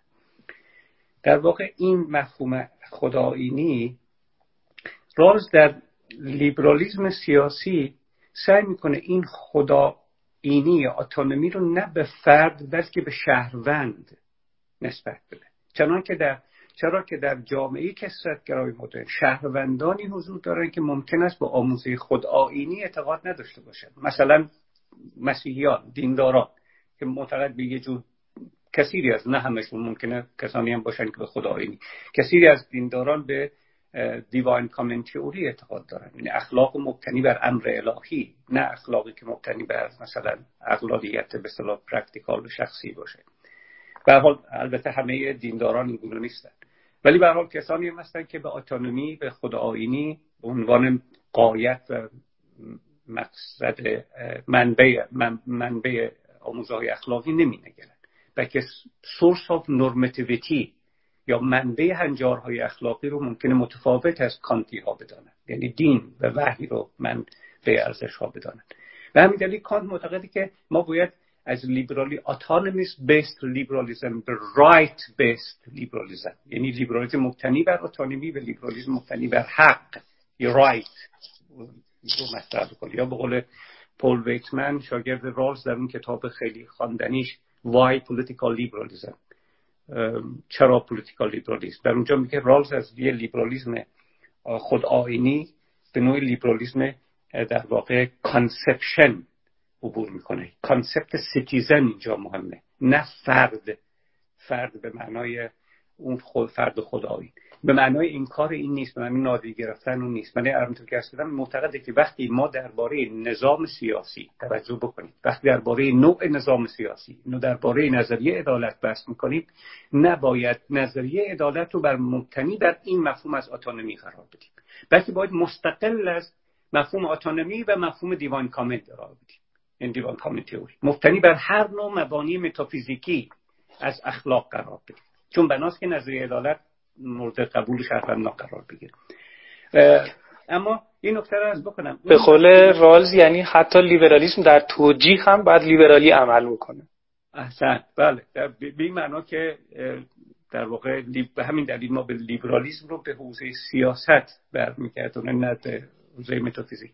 ببینیم مشکلی که رالز در اون نوع لیبرالیسم در واقع جامع و comprehensive می‌دید یک مفهوم بود که در واقع تحت عنوان perfectionism کمالگرایی در اونجا یاد میشه. آها. اگر میشه این رو اجازه بدید من چون به این هم می‌خوام برسم بله. اگر این در, در ادامه ما حالا بهش حالا سعی کنم در همینجا بهش بپردازیم. ببینید رالز فرضهایی رو داشت. یه سری فروزی داشت که بر اساس این فروز نظریش رو همینطور بالا فروزی مثل اینکه لیبرالیسم سیاسی بر اساس های بنیادین فرهنگ یک جامعه دموکراتیکه. یه فرض دیگه شهروندان یک از همدیگه یک تصوری به مسابقه انسانهای آزاد و برابر یا میگم شهروندان معقول هستند و های متفاوتی که افراد از خیر یا سعادت یا سبک زندگی دارند رو به رسمیت می‌شناسن و قبول دارن. یعنی میپذیرن که افراد های متفاوتی داشته باشن. یا یه سری فروزهای دیگه. حالا میشه از این فروزها هم مثال زد. ولی این فروز من خواستم بگم که شما صدای من رو دارید آها بله. یک لحظه قطع شد. بفرمایید. الان الان بله. این یک این فروزی هست که در واقع داره تمام تلاشش رو می‌کنه که همه گروه ها رو بیاره داخل این اجماع همپوشان. ولی این فروز به نظرم در مورد همه گروه ها صادق نیست. مثلا اولا که در جوامعی که فرهنگ دموکراتیک نیست چی؟ اولا در, در جوامعی که ممکنه گروه هایی باشن. ثانیا در جوامعی که گروه هایی هستن که تصوری از انسان ها به مساوی انسان های آزاد و برابر ندارن. در اینها چی؟ و همینطور الاخر. اینها در این جوامع چی کار باید کرد؟ منظورم اینه که یه سری گروه هایی هستن که حالا زین اوزیل و همون عنوانی که شما فرمودین یا پرفکشنیسم مثلا جای می‌گیرن. پرفکشنیسم حالا ریشه است به ارسطو بعضی میگن برمیگرده. یعنی خیلی خلاصه اگر بخوام بگم پرفکشنیسم این ادعا داره که حکومت نباید بیطرف باشه و حکومت باید یک وظیفه ای داره که مردم رو به سمت اون خیر یا اون سعادت که درست هست هدایت بکنه. حالا این هدایت یکم جنبه عملی می‌گیره یکم ممکنه حتی اجبار هم توجیه پیدا بکنه. در مقابل یک حالا اسمش رو من می‌ذارم مدرنیته سیاسی که اعتقاد داره که افراد آزاد و برابرن و می‌تونن برداشت های متفاوتی از خیر سعادت و سبک زندگی داشته باشن. این دوتا در مقابل هم. گروه هایی هستن ولی همچنان در زیل همون پرفکشنیزم قرار می‌گیرن. مثل گروه های دینی ممکنه بعضی از گروه های دینی همچنین عقایدی داشته باشن. گروه های قومی خاصی ممکنه اینطور باشن. یا حتی علاوه بر اینها به نظرم این اجتماع گرایان هم یک نوعی می‌تونن به نظرم البته ممکنه قابل مناقشه باشه. زیل همین پرفکشنیسم جای بگیرن چون بحث از خیر مشترک می‌کنن و اینها. با اینها چی کار باید کرد؟ یعنی اینهایی که نمی‌خوان وارد این اجماع هم پوشان بشن یعنی اعتقاد دارن که مثلا ما باید یک خیر مشخص داریم ما یک آموزه جامعه مشخص داریم که ثابت شده است. احکام ثابت داریم. احکام متغیرمون هم که یک شخص جامعه و شرایط خاصی باید اینا رو تعیین بکنه.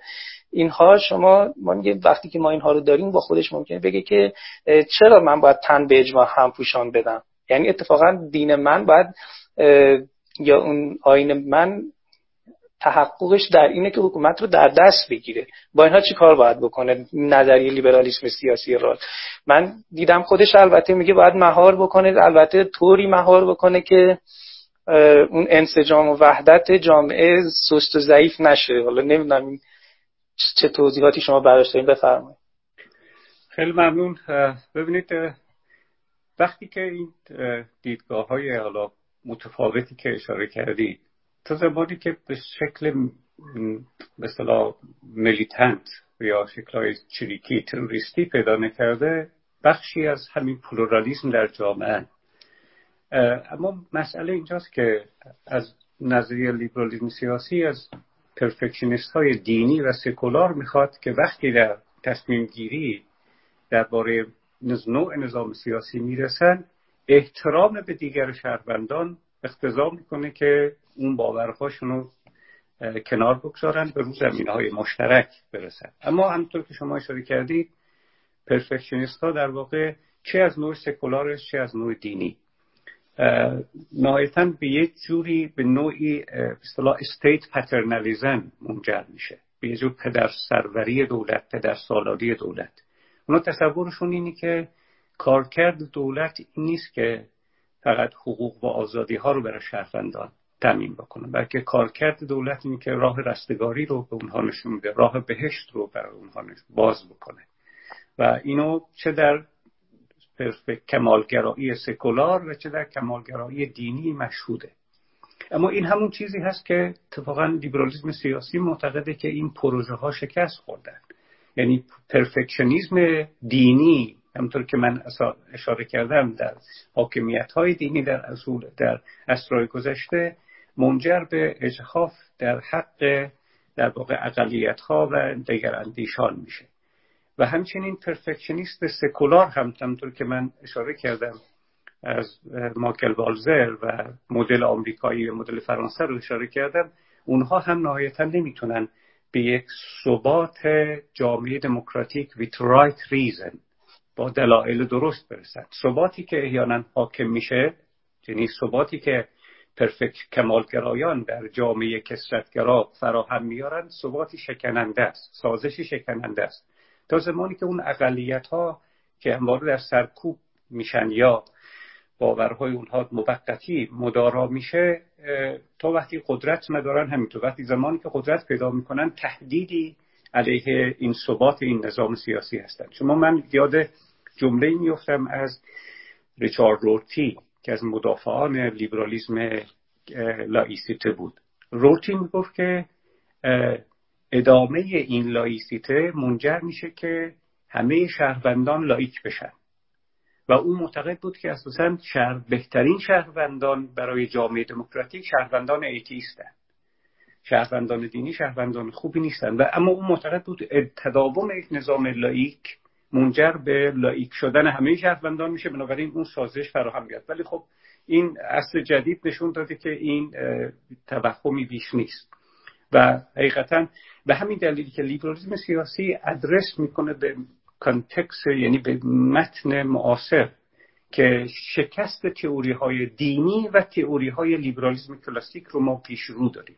و از اینجاست که ما به راه حل دیگری میاندیشیم که لیبرالیسم سیاسی کوششی است در این جهت. و خوبه که بعد نکته را من کنم در تعریف مقوله معقولیت reasonability. معقول شهروند معقول چه کسی است؟ اگر ما تعریف روشنی بدیم نشان خواهیم داد که پرفکشنیستا به این تعبیر معقول نیستن. پرفکشنیستایی که به دنبال حاکمیت سیا... قدرت سیاسی هستن. معقول از نگاه رالز اینی که دو ویژگی داره. نخست اینکه انسان معقول یا یک دستگاه فلسفی معقول دینی معقول دستگاه یا انسانی است که به پلورالیزم باور داره. یعنی این تکثر عقاید رو به رسمیت می‌شناسه. و همونطوری که شما اشاره کردید burdens of judgment یا دشواری حکم کردن در واقع علت اساسی این پلورالیزمه. یعنی چرا ما متفاوت نتایج متفاوت رسیدیم به دلایلی که شما هم اشاره کردید تحت عنوان منشه اختلافات ما. بله. بنابراین انسان معقول یا دکترین معقول کسی است که این تکسر ضروری و نازدودنی رو به رسمیت بشناسه. اما معیار دوم معقولیت اینی که سوشال کوپریشن یعنی همکاری اجتماعی رو در جامعه به رسمیت بشناسه ما می‌دونیم دو جور ساختار سیاسی داریم. یه ساختار سیاسی که از بالا شکل میشه تحمیل میشه به شهروندان. یه ساختار سیاسی که بر پایه تعامل و همکاری شهروندان شکل می‌گیره که ساختار دموکراتیکه. به اون ساختار نخست ما میگیم استبدادی و خودکامه پرفکشنیستایی که به دنبال رسیدن به قدرت سیاسی هستند و اعمال قدرت سیاسی از بالا به پایین هستند معقول به این اعتبار نیستند چون اولا که پلورالیزم رو رسمیت نشناختن و ثانیا در واقع social cooperation رو مبنای نظام دموکراتیک نمی‌دونن. و این نکات نکاتی هست که رالز مورد توجه میده که یه نظریه سیاسی معقول باید فراتر از perfectionism دینی و سکولار بره. خب تا اینجا درست با اینها چیکار باید بکنه؟ نظری لیبرالیسم سیاسی بله. رالز با اینا چیکار می‌کنه بله ببینید ارز کردم راز معتقده که اینها بخشی از همین پلورالیسم جامعه تا زمانی که تهدید نظامی تهدید ویرانگر از علیه نهادهای دموکراتیک نیستن باید تحمل بشن اما راز میگه امید هست امید هست به اینکه وقتی که همین شهروندان امتیازات یه زندگی دموکراتیک نظام سیاسی دموکراتیک که مجال رو برای شهروندان با باورهای متفاوت رو فراهم میاره امتیازات اون رو ببینن رفته رفته بتونن این نظام رو تصدیق بکنن. یعنی در واقع نظام سیاسی لیبرالیسم سیاسی راز نظام دموکراتیک کسرتگرا بستری رو فراهم می‌کنه که شهروندان دینی و غیر دینی بتونن بر پایه آموزه های دینی خودشون به فردیشون زندگی بکنن و هیچ نوع تحمیل و محدودیتی بر راه اونها قرار نگیره. اگر این بزرگترین امتیازه که هم دینداران می‌تونن غنای اون سنت دینیشون تجربه کنن و هم سکولارها در واقع. و همین که که تداوم یک نظام که برآمده از لیبرالیسم سیاسی هست یعنی نظام دموکراتیک دموکراتیک کسرتگرا این امکان رو فراهم میاره که چه بسا اون افراد هم متقاعد بشن و دست از اون رادیکالیزم دینی و سکولار خودشون رفته رفته تعدیل بشه دست که دیدگاهاشون. حالا بعد یک سوال دیگه هم من داشتم من دیگه بیشتر از وقت شما رو و همراهان رو هم نگیرم. بحث بعدی من در مورد تمایز این حوزه خصوصی و عمومیه. رالز از ما خواسته که در بحث گفته بحث ما ناظر به همون حوزه عمومی و سیاست گذاری بیشتر نه بحث ما در مورد حوزه خصوصی افراد نیست. یه همچین به طور خیلی خلاصه یه همچین صحبتی داشته به هر حال. حالا از یک طرف دیگه ما در نظر بگیم لیبرالیسم سیاسی رالز به هر حال خیلی مراقب و پاسدار اون آزادی های فردی هم هست. یعنی مراقبه که این همه افراد بتونن آزادانه اون برداشتی که از خیر یا سعادت دارن بتونن بازبینی کنن یا تغییر بدن یا هر کاری که دلش می‌خواد. یعنی خیلی مراقبه این افراد هست. و این مراقبت و حراست خودش مستلزم یک مداخله و یک مداخلت. یعنی در حد حوزه خصوصیه که چی مراقب باشه. مثلا میگم یک سری ما گروه هایی داریم که مخالف آزادی تبلیغ اندیش های دیگه دین های دیگه یا اینجور چیزها هستن یا مخالف ارتداد هستن اجازه نمیدن کسی از این گروه مثلا خارج بشه. یا یک سری گروه هایی هستن که مخالف اون آموزش همگانی دولتی هستن چرا که این آموزش ممکنه که با عقاید اونها متفاوت باشه و به هر حال این لیبرالیسم سیاسی راز از یک طرف وظیفه خودش می‌بینه که به شهروندانش آموزش بده. چه چیزهایی رو حقوقی که دارن. اینکه چطور می‌تونن دسترسی به دادگاه داشته باشن چطور از حقوق خودشون دفاع بکنن چطور می‌تونن نقادانه مثلا ارزیابی بکنن اون برداشتایی که دارن یا هر چیز. به یک سری گروه هم با اینا می‌تونن مخالف باشن. و یک سری یک گروه هم هست هستن که هزینه بیرون رفتن از اونها خیلی بالاست که افراد مجبورن یعنی یه جای زندانی شدن تو این گروه ها و نمی‌تونن از این گروه بیرون بیان. من مثال هایی رو می‌زنم. مثلا در مورد همین مورد اخیری که گفتم این هزینه زیاد یک گروه هایی هستن در همون کانادا شما بوتریت ها اینها به یک مالکیت اشتراکی اعتقاد دارن و در یک زمین های کشاورزی موسوم به کلونی کار می‌کنن که این افراد هم به حال موردی پیش اومده بود. دو نفر از این اعضای این گروه ها مرتد شده بودن از این گروه ها خارج شدن و گفته بودن خب حالا سهم ما که این همه سال کار کرده بودیم رو بدیم اینا هم گفته بودن شما هیچ سهمی ندارین چون دیگه از گروه خارج شدیم و اینکه دیگه اصلا مالکیت اینجا اشتراکی مالکیت خصوصی معنی نداره که شما چیزی می‌خواید جدا کنید اینا شکایت کردن. البته دادگاه به نفع این دو نفر رأی داد. ولی خب اون دو نفر گفتن گفتن که این گروهی که ما توش بودیم هزینه خروج خیلی توش بالا بود.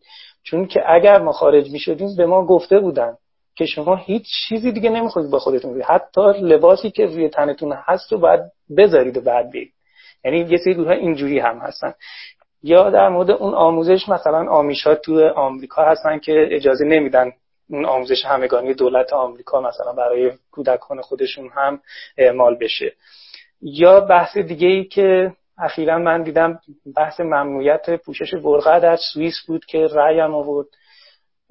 همه اینها نشون میده که این تفکیک حوزه عمومی و حوزه خصوصی به این راحتی هم نیست. یعنی خیلی جاها به حال دولت رالزی مجبوره که یک نگاهی بکنه حواسش باشه که چه خبره اون پایین اون تو این حوزه خصوصی سرکی بکشه. و این یعنی چی؟ یعنی عملا همون لیبرالیسم جامع رسیده. چرا؟ چون که خیلی لیبرالیسم جامعی که مواظب این خدایینی افراد هم هست آزادی فردی افراد هم هست. یعنی اینطور نیست که اجازه بده این در حوزه خصوصی ولو یک فشارهای پنهانی باشه مثل همین مثالی که زدم مانع از نمی‌دونم انتخاب سبک زندگی این افراد بشه. شما چه توضیحی در این مورد دارید؟ خیلی ممنون. سوال خیلی خوبیه. و خب چالش جدی هم مطرح کردن و البته رالز پاسخ خیلی خوبی هم داره. ببینید لیبرالیسم سیاسی لیبرالیسمه. و همونطور که شما اشاره کردید لیبرالیسم یک یک conception of good داره یه مفهومی از خیر اخلاقی داره. اما رالز خیر اخلاقی مفهوم خیر اخلاقی رو به دو دسته تقسیم می‌کنه. Thin theory of conception of good and thick thick theory of conception of good.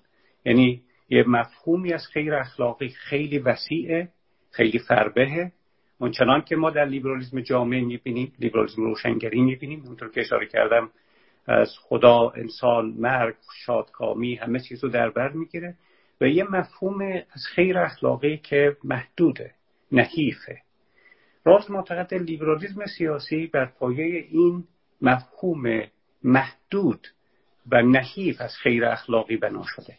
و اعتقاد داره که این مفهوم نحیف از خیر اخلاقی است که می‌تونه از سوی شهروندان دینی و سکولار معقول مورد توافق قرار بگیره.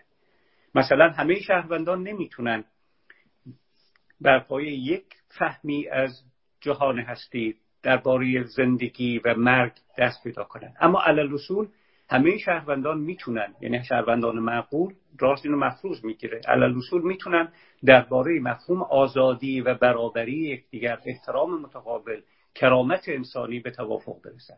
یعنی مفهوم خیر اخلاقی محدود نه خیر اخلاقی بسیار نحیف نه خیر اخلاقی فرده. خیرهای اخلاقی فرده یعنی همون دستگاه های فلسفی سکولار و دینی که گفتیم محال هست.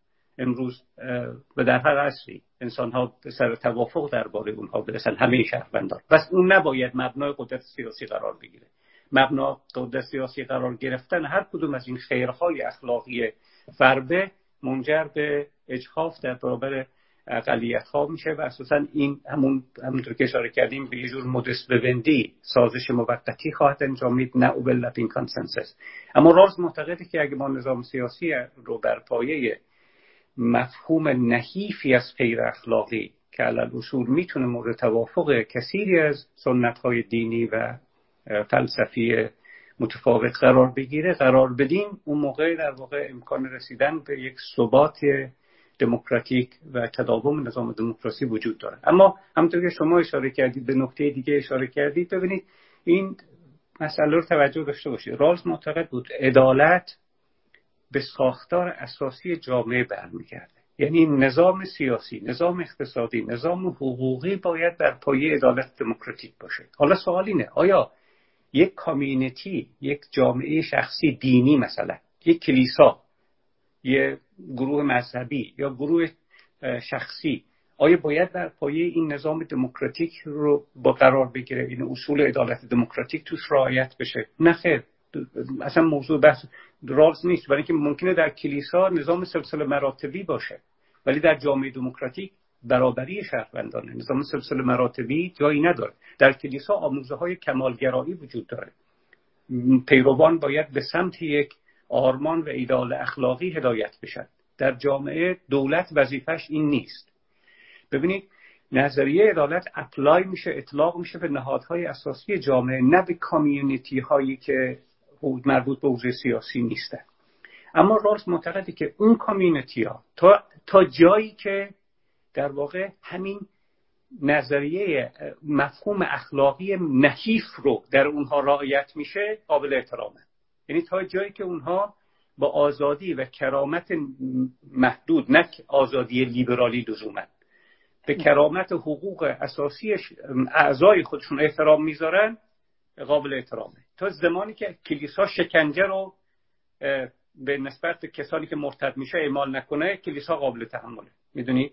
یعنی اون thin theory of good رو رعایت می‌کنن. مفهوم نحیف از خیر اخلاقی رعایت می‌کنن قابل تحمله. لزومی نداره کلیسا مفهوم فربه لیبرالی رو رعایت بکنه. ولی دولت باید در پایه در واقع این این نوع مفهوم رو احترام بذاره. یعنی در پایه در واقع آزادی های کلاسیک لیبرالیزم کلاسیک رو به رسمیت بشناسه. من تصور می‌کنم این تمایزی که رالز می‌ذاره می‌تونه مبنایی باشه برای پاسخ به این سال یعنی مفهوم خیر اخلاقی نحیف و مفهوم خیر اخلاقی فربه که الان اصول نمی‌تونه مورد مبنای داوری درباره نظام سیاسی و زندگی اجتماعی قرار بگیره.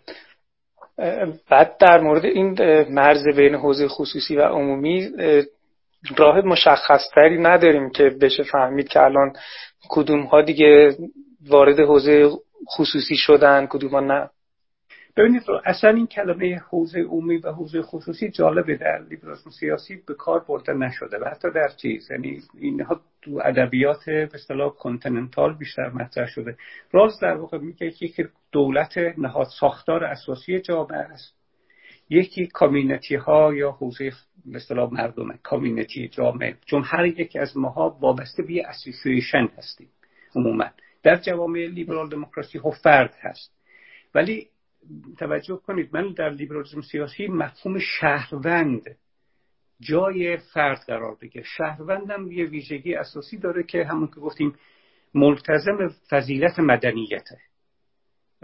می‌گفت که عقل عموم حقوقی. یه وظیفه اخلاقی به همه شامل می‌کنه که وقتی در گام می‌ذارن در حوزه فعالیت های سیاسیشون به موازین عقل عمومی پایبند باشن. اما این به معنا نیست که اونها نمی‌تونن آموزه های فردی و شخصیشون رو وارد عرصه سیاسی بکنن. اگر آموزه های شخصی و فرضی یعنی پرایوت داکترین مبانی شخصی خودشون هم وارد عرصه سیاسی می‌کنن باید بتونن با دلایل عمومی اونها رو جستیفای کنن اگر آموزه های فردی افراد با دلایل عمومی قابل جستیفای توجیه باشه در واقع دیگه ما نمی‌تونیم مرزی بذاریم بین آموزه های فردی و آموزه های شخصی. یعنی آموزه های فردی در حوزه سیاست در واقع اعتبار دارن که بتواند از کانال عقل عمومی عبور کنه و جستیفای بشه. در غیر این صورت در واقع همونطوری که رالز میگه منجر به منیپولیت کردن دیگران به عدم رسپکت به حقوق دیگران هست. که بناست که ما با اونها زندگی مسالمت آمیز داشته باشیم. بسیار خوب خیلی هم فقط یک حالا سوال خیلی کوتاه به عنوان حالا قرار بود سال قبلی آخری باشه. فرمودیده بود فرموده بودید که این نظریه لیبرالیسم سیاسی شمولگراست. ولی من خیلی تو این متن لیبرالیسم سیاسی می‌دیدم که تاکید داره در مورد یک جامعه لیبرال دموکرات دارم حرف می‌زنم. یعنی مدام این رو تکرار می‌کنه. فرهنگ دموکرات. اینها چطور می‌تونه توجیه بکنه که این منظورش شمولگراست؟ یعنی منظورش همه این مردم این کره زمینه. من شمولگرایی رو در مقایسه در برابر exclusivist انحصار طلبی لیبرالیسم کلاسیک به کار بردم. لیبرالیسم روشنگری به کار بردم. رالز دقیقا معتقد هم تئوری عدالت او نظریه عدالت او و هم نظریه لیبرالیسم سیاسی برای جوامع دموکراتیکه. او برای جوامع غیر دموکراتیک کتاب آخرین کتابش رو منتشر کرد تحت عنوان The Law of Peoples قانون ملل. او یک مدل محدودتری از لیبرال دموکراسی رو معرفی کرد که بر پایه تفسیر خاصی از حقوق بشر بنا شده تحت عنوان بحث عدالت جهانی. در اونجا کوشید که اون نظریه مطرح بکنه که قابل اطلاق هست به سطح افق جهانی به کشورهایی که سنت دموکراتیک ندارن. بگیرن تمام اون مبانی لیبرالیسم سیاسی و نظریه عدالت در برای حل چالش هایی هست تنش هایی هست که جوامع لیبرال دموکراسی با اونها مواجه هستند. البته برای ما درس های فراوانی داره. یعنی اینطوری نیست که ما نتونیم از اونها بیاموزیم. رفته رفته جامعه ما هم وارد یه جو پلورالیزم شده. پلورالیزمی که یه امر جهانی امروز. یعنی شاید این جهانی شدن دموکراسی خواهی به این پلورالیزم در بستر اجتماعی خیلی محسوس هست. یعنی ما هم الان در جامعه مدنی با این تکسر مواجه هستیم. این آموزه های اساسی لیبرالیسم سیاسی برای ما هم قابل استفاده است. ولی همطور که از کردم مسئله رالز اصولا جوامع دموکراتیک بود. موضوع که او می‌خواست به حل چالش ها اونجا کمک بکنه. ولی برای ما درسای فراوانی داره. بسیار همه خیلی ممنون از لطف شما از وقتی که گذاشتید و اینکه دعوت صدانت رو پذیرفتید. شخصا خیلی استفاده بردم. مطمئن هستم که همراهان هم همین نظر رو دارن. اگر در آخر صحبتی هست بفرمایید. در خدمت شما هستم. من خیلی تشکر می‌کنم و خیلی خوشحال بودم که خوشحال شدم که در خدمت شما و دوستان بودم و خیلی ممنون و امیدوارم که همین بحث های در این سطح فلسفه سیاسی تو جامعه ما بیشتر مطرح بشه و حقیقتش فلسفه سیاسی اگنور شده قفلت قرار گرفته. و من امیدوارم واقعا به همت های مثل جناب و دوستان دیگر شاهد رونق بازار فلسفه سیاسی بشیم. که و خیلی ممنون. جدی خیلی متشکرم. پس شب شما خوش. البته شب که اونجا نیست بله وقت شما خوش. وقت شما خوش. خیلی متشکرم. خدا نگهدار.